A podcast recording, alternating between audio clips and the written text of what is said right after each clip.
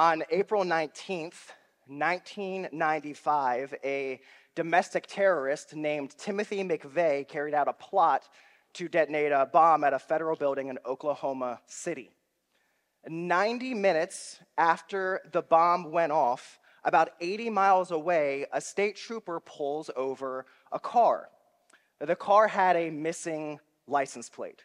So, this routine traffic stop, the, the officer searches the car and he discovers an unlawful concealed weapon in the vehicle. And so the driver is arrested and temporarily held in prison. A few hours later, the FBI released what they knew would be a long shot in terms of trying to catch the Oklahoma City bomber. They released a sketch of his face. The sketch was quickly distributed throughout the state, and the trooper who made this routine traffic stop saw it. And the FBI sketch looked oddly like the man he had just arrested. So he, he looked at it carefully, he examined it, and he thought, it can't be. But just in case, I will hold the man for as long as I can. So he delayed releasing the suspect from jail, and it turns out he had unknowingly arrested Timothy McVeigh. And the arrest ultimately led to the identification and arrest of the Oklahoma City bomber. And despite the success of the sketch in that high profile case, it turns out police sketches are notoriously difficult to get right. Why? Well, because they are almost completely dependent on a good description from an eyewitness. And in almost every case, people have a difficult time describing a person's appearance precisely and accurately. We tend to remember the face as a whole, but we don't really notice or pay attention to specific parts. So think of a person that you know, a person whose face you would never forget. Get their face in your mind, and now imagine you had to describe the exact details of their face. Just think about one small detail. Imagine you had to describe their nose. If somebody said, describe the shape of their nostrils, how would you do it? It's difficult because we don't tend to think of these precise details. Describing the details of a person's face, even someone we know well, would be incredibly difficult. And it is often that way with our sin.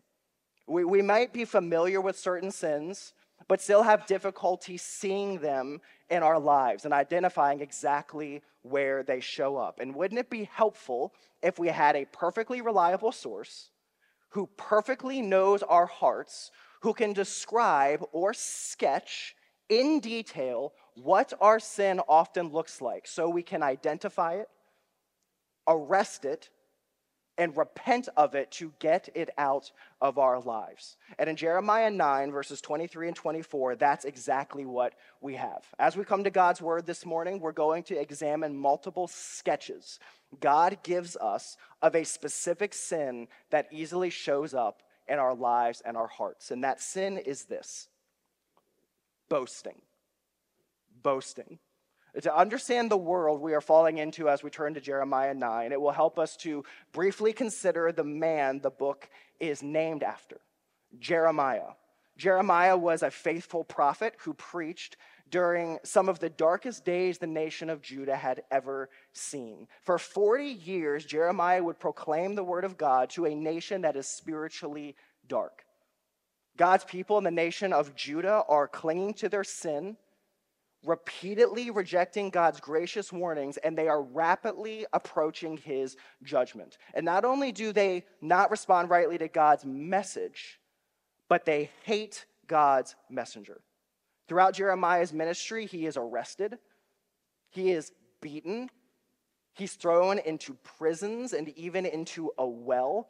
The book is filled with dramatic attempts on his life, secret meetings between the prophet and the political leaders of Judah. So every faithful church member who has known discouragement in ministry finds encouragement in Jeremiah. Every believer who struggled with faithfulness in the midst of ungodliness finds an example in Jeremiah. Every Christian who has slowly become ensnared to sin finds a rebuke in Jeremiah. And every unbeliever who thinks judgment will not one day come finds a sober warning in Jeremiah. And to help you understand the tone of the book and to set the table for our text this morning, look with me at Jeremiah 9, verse 17. Jeremiah 9, verse 17 says, Thus says the Lord of hosts Consider and call for the mourning women to come. Send for the skillful women to come. So, at this time in history, there would be professional mourners who were employed to wail, to act out a season of intense sorrow. So, God, through the prophet Jeremiah, urges his people to mourn because of the judgment that is coming. And verses 18 through 22 then describes the destruction and exile that is soon going to come through the armies of another nation called Babylon. And earlier in the chapter, Jeremiah provides us with an important insight into his audience. Look at Jeremiah 9, verse 3. They bend their tongue like a bow Falsehood and not truth has grown strong in the land, for they proceed from evil to evil, and they do not know me, declares the Lord. Look at verse 6. Heaping oppression upon oppression and deceit upon deceit. They refuse to know me, declares the Lord. So Jeremiah's words originally rang out to unbelieving people in an unbelieving nation who refused to know and follow the Lord. That's the problem. And our text, Jeremiah 9, 23 through 24, is the solution. These two verses puts a finger on the heart of unbelief. A finger on the heart, not only of unbelief and what we would think of as unbelievers, but in us. This text examines us. It's going to show us ways that sin may, like a snake, curl up and rest in our hearts. It encourages us and points us to the glories of our God, and ultimately, like a compass, points us to the true north of God's amazing grace. So, with all of that in mind, look with me at Jeremiah 9, verses 23 and 24. Thus says the Lord Let not the wise man boast in his wisdom. Let not the mighty man boast in his might, and let not the rich man boast in his riches.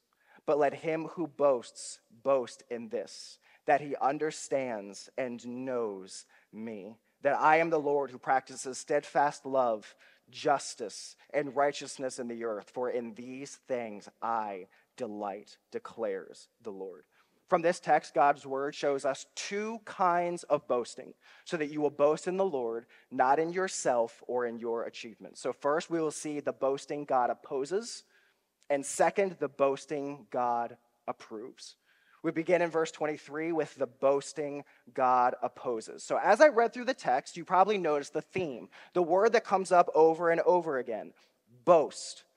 Our Lord speaks this word through Jeremiah five times in two verses.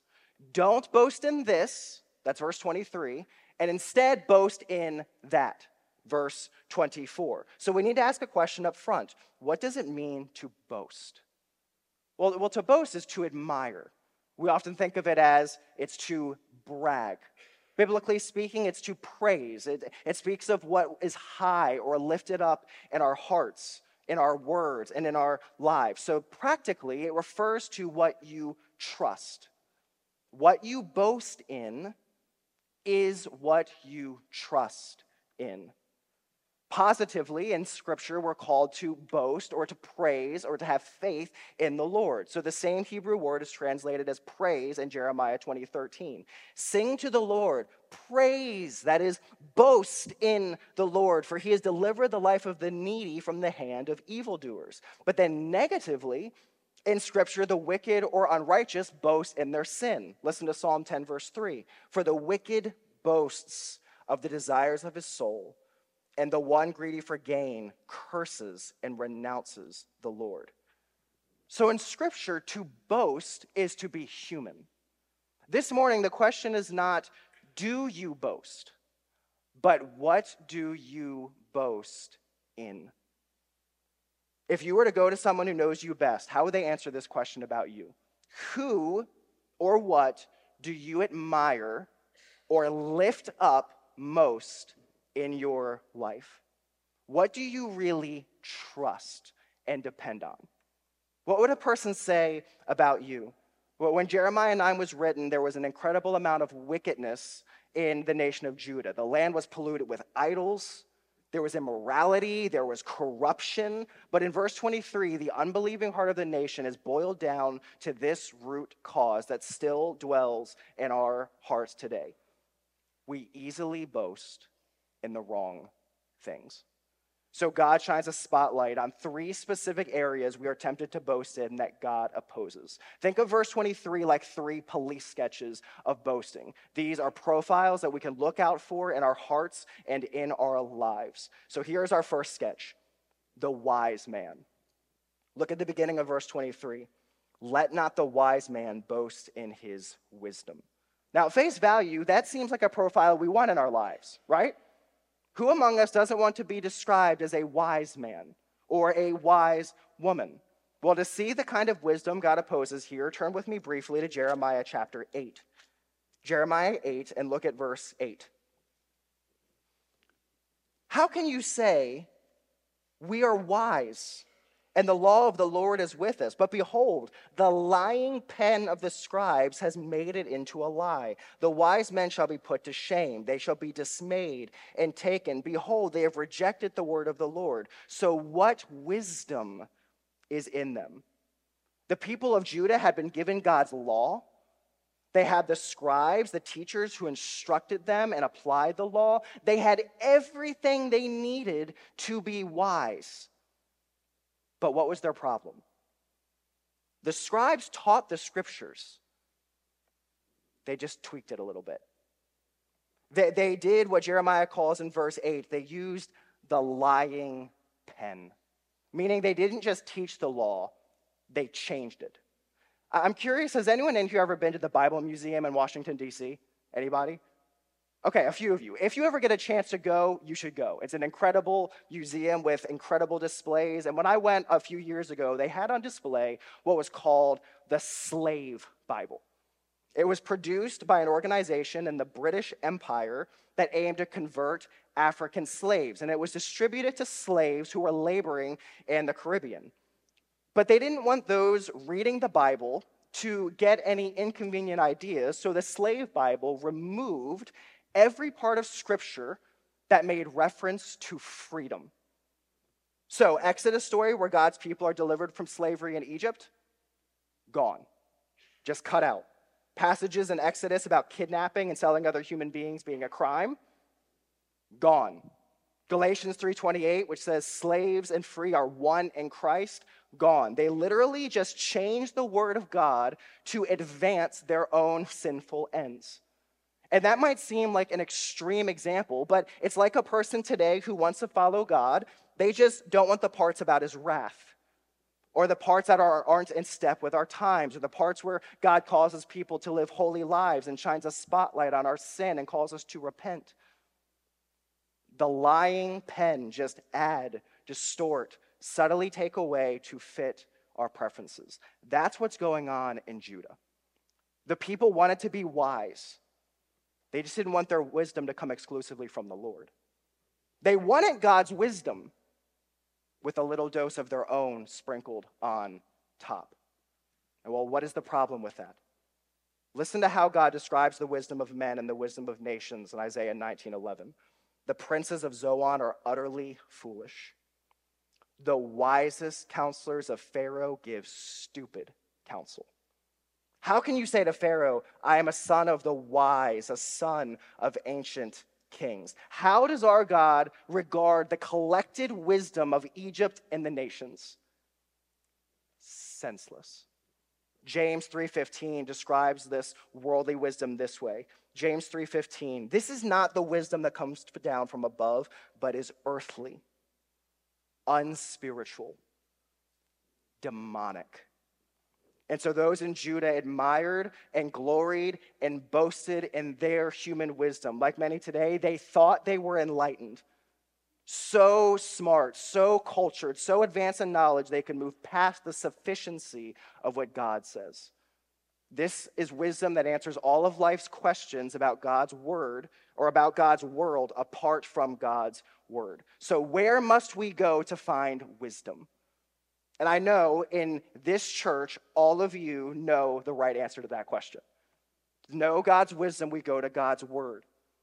We, we don't look within ourselves, but outside of ourselves for true wisdom. We know that. So, since we know that, let's go a level deeper. Is there any way you boast in your own wisdom or your own knowledge?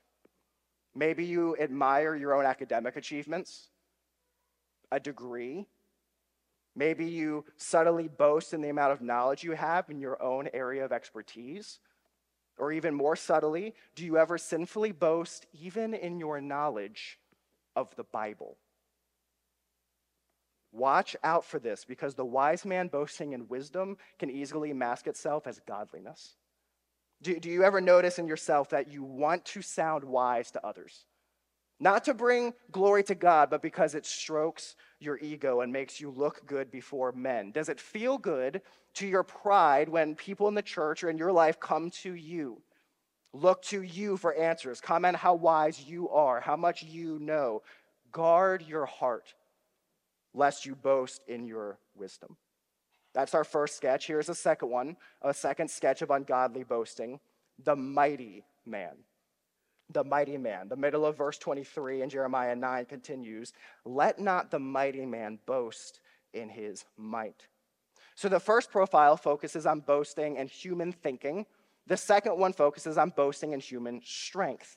So this kind of person has sinful confidence in his or her abilities. They are self sustaining.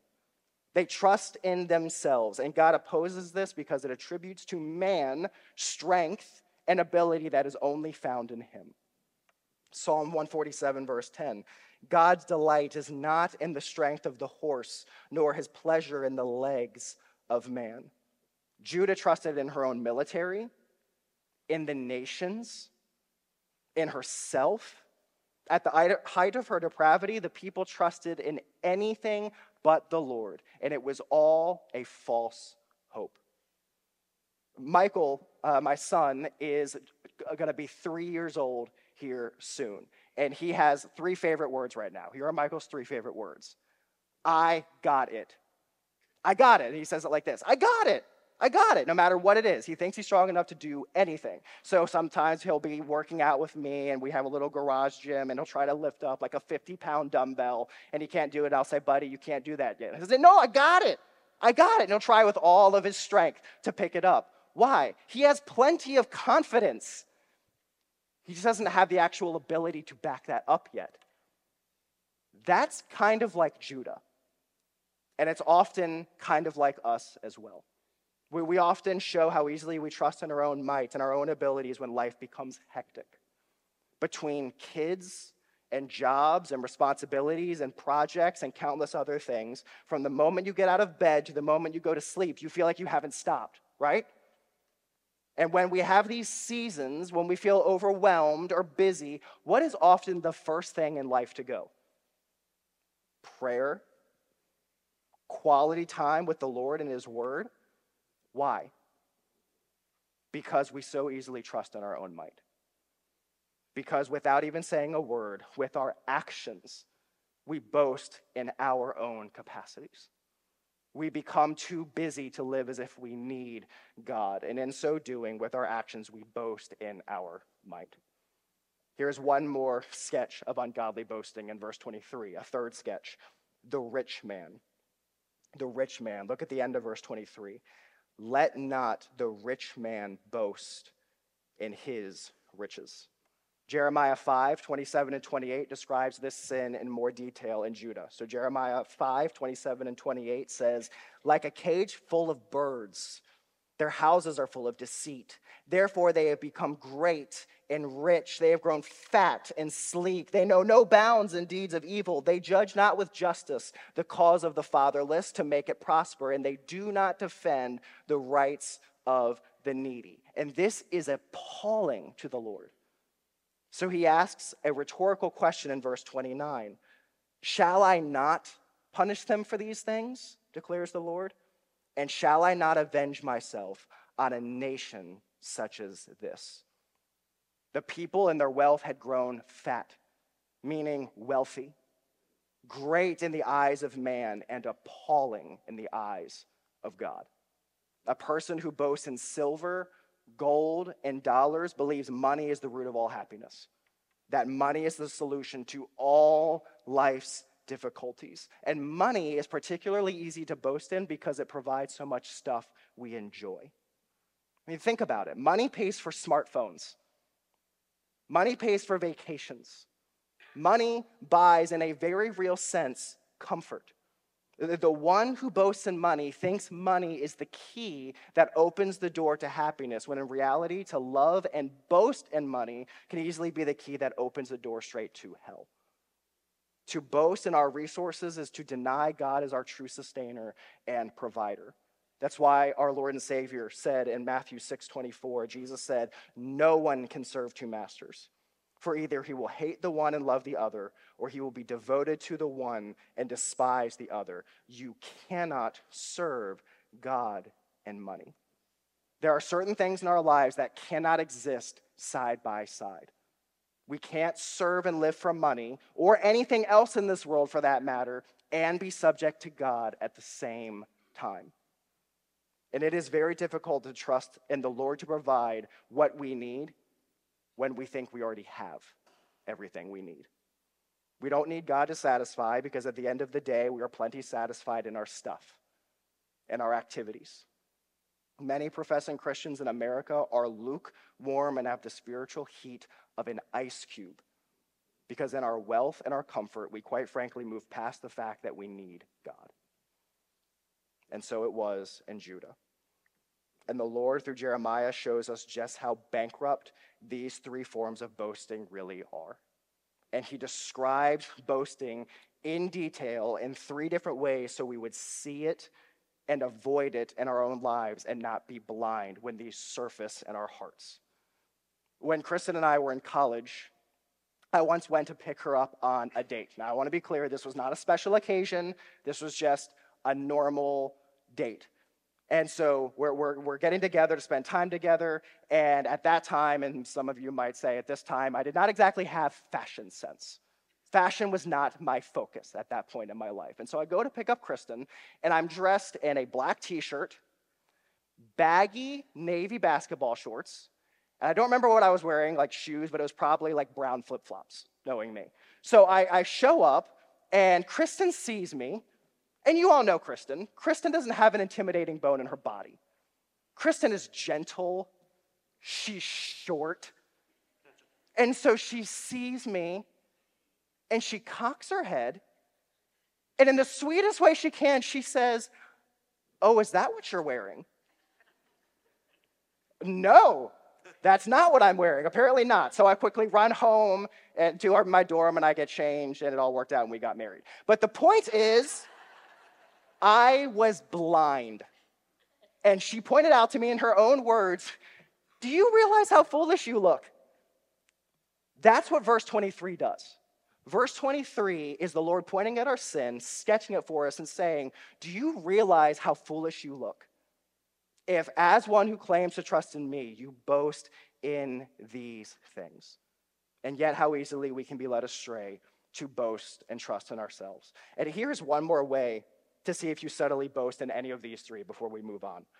In your life, how do you respond when one of these three areas of your life is not what you want it to be?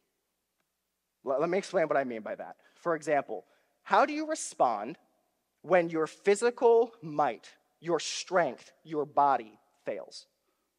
Be it illness, or a diagnosis, or an injury, when that happens, do those around you see you collapse into grumbling and discontentment?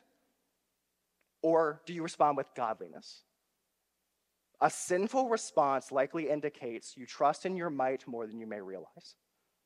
Or what about money? Parents, if there is some sort of financial trial or unexpected bill or uncertainty, do your kids see you get frustrated and anxious?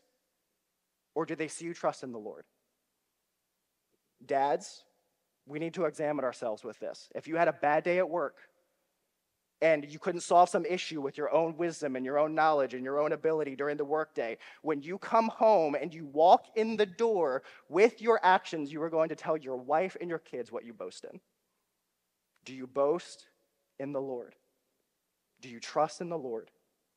when the stresses of life press in on these three areas, do we respond with ungodliness, which reveals boasting in our hearts, or with godliness, which reveals our trust in the Lord? So, verse 23 is the problem. That's sin. That's the foolish boasting that God opposes. So now that we've seen these sketches of sin, in verse 24, we're going to see a sketch of the solution. So that brings us to our second heading the boasting God approves. The boasting God approves. Look at the first word in Jeremiah 9, verse 24. But, contrast. What God is about to say stands in complete contrast and even opposition to verse 23. If you want to think of it in the kind of terms we use in the New Testament, in Ephesians 4, for example, verse 23 is what we must put off, verse 24 is what we must put on. These are polar opposites. Like a magnet, if our lives are consumed with the sinful boasting in verse 23, it will repel the godly boasting in verse 24. And in the same way, if we're intentional to boast in what God wants, it will naturally put to death and push away the kind of boasting God hates in our lives. So here is a picture of the boasting God loves. This is what God wants you to trust in. Christian, this is what God wants you to brag about, to admire and make much of in your life. We see two causes for boasting in verse 24 boast in who God is and boast in what God does. Boast in who God is and boast in what God does. So, first, boast in who God is. Verse 24 says, But let him who boasts boast in this, that he understands and knows me. To understand and to know are different words that communicate the same idea. It means to have personal insight, intimate knowledge of God as believers, we know who He is, what He loves, what He's like, how He has revealed Himself. And we often talk about knowing God, and we should, but don't let how common this is cause you to lose your awe of it. Would we never become numb to this or move past this? This is an astounding truth about our God. He is holy and majestic and high and lifted up, and yet God is near to his people. And he desires to be known by them, not merely academically, not to be known like you memorize a chart in a, in a textbook, but to be known personally, intimately. The word knows is also found in Jeremiah 1, verse 5. Speaking about Jeremiah, the Lord said to him in chapter 1, verse 5 Behold, I formed you in the womb, I knew you. Before you were born, I consecrated you, I appointed you a prophet to the nations. God knows those who are his. He calls us by name. He sets his love on us and he saves us. John 17, verse 3, the Lord Jesus said about his followers, and this is eternal life, that they know you, the only true God, and Jesus Christ, whom you have sent. This is part and parcel of having eternal life, to know God through his Son by his Spirit. That is, to know God with your mind, to embrace him with your heart, and to follow him in your life. We know the one who is inexhaustible. We will never dive to the bottom of the depths of who God is. And is that not the joy and the thrill of the Christian life? We know him in Christ. And we grow in him in the knowledge of him day after day. In some ways, this is like a marriage. On a wedding day, you, you know your spouse. You're, you're in a relationship with them, but then years in, after so much time together and memories and trials, and maybe a couple kids thrown into the mix, you know them even more deeply. You know them in a way that goes further than you did before. And regardless of if you're married five years or five decades, you grow more and more in your knowledge and love for them. It's always going deeper. And the day you stop trying to know your spouse more deeply, is the day your marriage dies.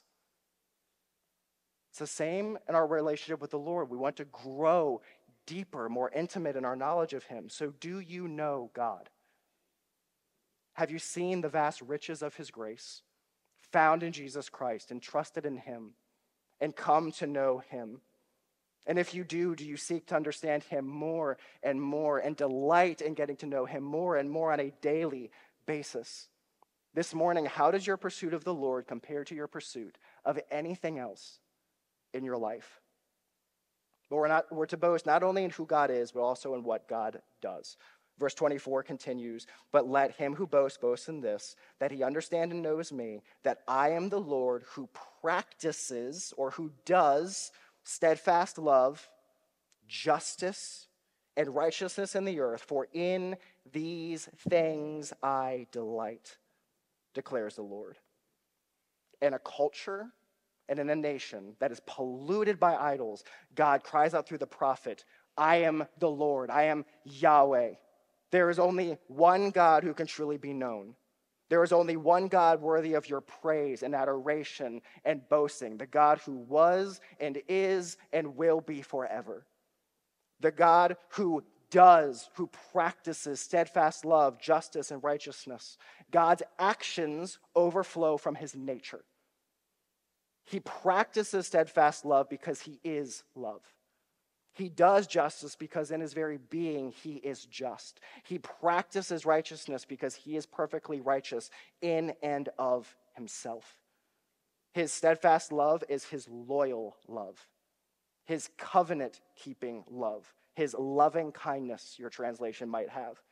Jeremiah 31, verse 3, God promises his people, I have loved you with an everlasting love, and therefore I have continued my faithfulness to you. Exodus 34, verse 6, this is how God revealed himself to Moses. Exodus 34, 6. The Lord, the Lord, a God merciful and gracious, slow to anger, and abounding in steadfast love and faithfulness. To say God practices steadfast love is to say he will never leave you or forsake you. It is to say you can depend on his word, you can trust his promises, you can know he will finish the good work he begins in you.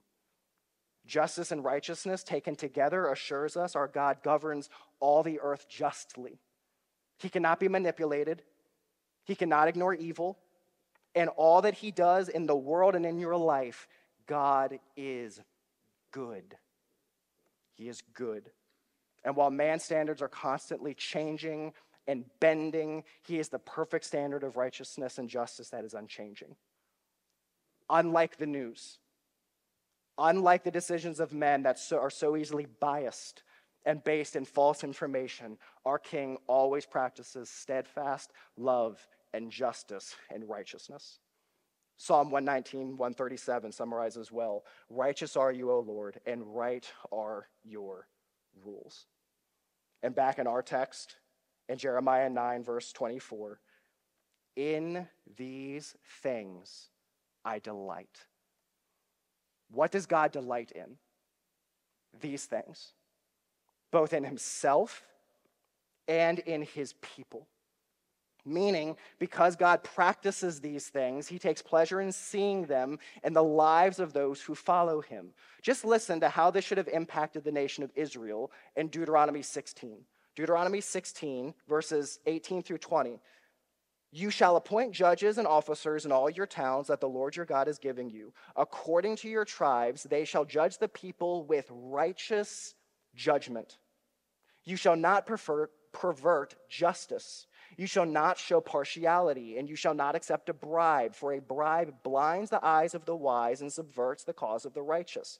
Justice and only justice you shall follow, that you may live and inherit the land that the Lord your God is giving you. Why did God command his people to judge with righteous judgment? Why does God tell them to not pervert justice or to, or to show partiality? Because they were to reflect him. And that's who he is. To boast in the Lord is to obey him. It is to reflect him, who he is, and what he is like to those around us. And by the time we come to Jeremiah 9, the nation had completely lost sight of this. Their, their devotion had faded, their standards of justice had conformed to the world. They boasted in anything but God. So, an obvious question rings out from verse 24 to our lives this morning Do you boast in the Lord? Do you, do you adore him? Do you praise him? Not just at church during the time of singing, but in your home. Do those around you see in your actions and your words that you adore Christ? And what is the main way we boast in the Lord today? Or asked another way, specifically, where do we most clearly see God's love and justice and righteousness meet? Where do these three cords weave together in a way that so clearly should drive us to boast in and trust in the Lord today? Well, turn with me in your Bible to 1 Corinthians chapter 1.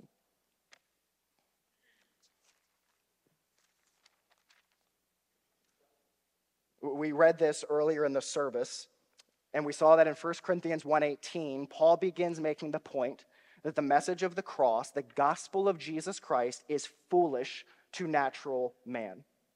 And to make his point, he quotes Jeremiah 9, verse 24. Let me read a portion of 1 Corinthians 1 again, beginning in verse 27. But God chose what is foolish in the world to shame the wise. God chose what is weak in the world to shame the strong. God chose what is low and despised in the world, even things that are not, to bring to nothing things that are, so that no human being might boast in the presence of God.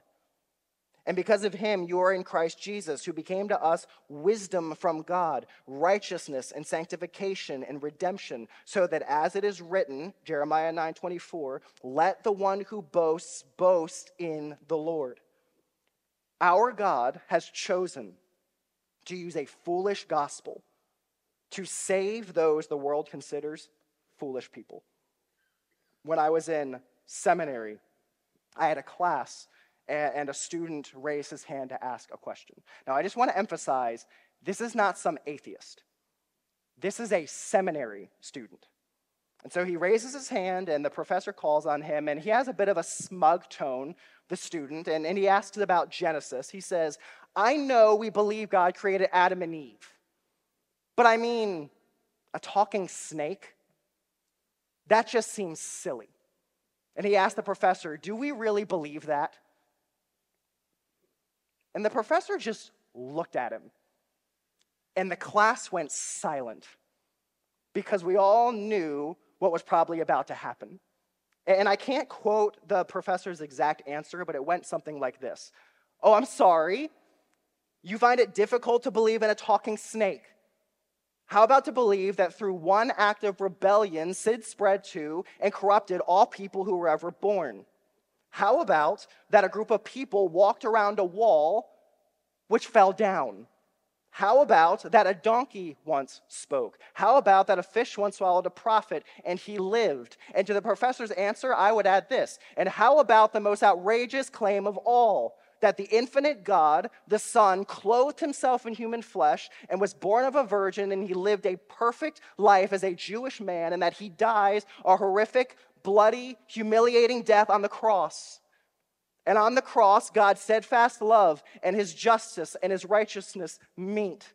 And his love pours out as he sacrifices himself for sinners. And his justice is served as the wrath we deserve falls upon his son. And the Lord Jesus Christ rose from the dead, stands in our place, intercedes on our behalf, and that by faith, his righteousness is now gifted to whosoever will call upon his name. How about that? If you are just working from the perspective of human wisdom, from naturalism, from what sounds impressive to the elites and the influencers, influencers of this world, do you realize how dumb that sounds? How foolish that is to the eyes and the ears of the world, and even more foolishly, that God comes not to save the righteous, but sinners? That he comes not to call the strong, but the weak? That he extends his grace and his love not towards those who have it all together, but to those who realize that apart from him, all they deserve is hell. This is utter foolishness to most people. But if you are a believer, does your heart not soar when you consider the depths, the riches of his grace, the power of this gospel, the light of the gospel compared to the darkness of our sin? And why has God seen fit to do it this way? so that in the first century and now, and 10,000 years into eternity, every blood bought sinner who is saved by Jesus Christ will declare this message is the power of God. And God and God alone will get the glory. And no one will boast in anything except the Lord. So we boast in Christ because Christ is our righteousness and our redemption. This message strips us bare. It requires us to boast in God alone. It forces us to come to Him empty handed, or we cannot come at all. Only through Christ can we truly know God and be saved from our sin. So, this morning, as we close, I want to ask one more time Do you know Him? And if not, run to Him. Realize you have nothing to boast in apart from who he is no work, no accomplishment. The gospel reduces every single cause of human boasting to ash. Ephesians 2 8 and 9. For by grace you have been saved through faith, and this is not your own doing. It is the gift of God, and that is the result of works, so that no one may boast. And to those of us who know the Lord Jesus Christ, would we boast in and exalt God for what he has done? And would this gospel keep us lowly and humble so that we can say, along with Paul in Galatians 6:14, but far be it from me to boast, except in the cross of our Lord Jesus Christ, by which the world has been crucified to me, and I to the world. Let's pray.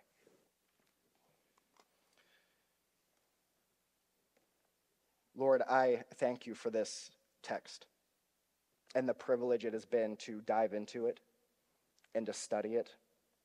Lord, I pray that this passage would examine us and be like a mirror that shows us ways that even, even as those who know you and that cling to your grace, that we subtly boast in ourselves. Would we never boast in our knowledge or in our own capacities or abilities or in our wealth or the ways that you've blessed us and what we have? Lord, help us to boast in you and in you alone. Would we be known as people who reflect you to those around us because we are humble and because we realize all we have is Christ? And it's in his name I pray.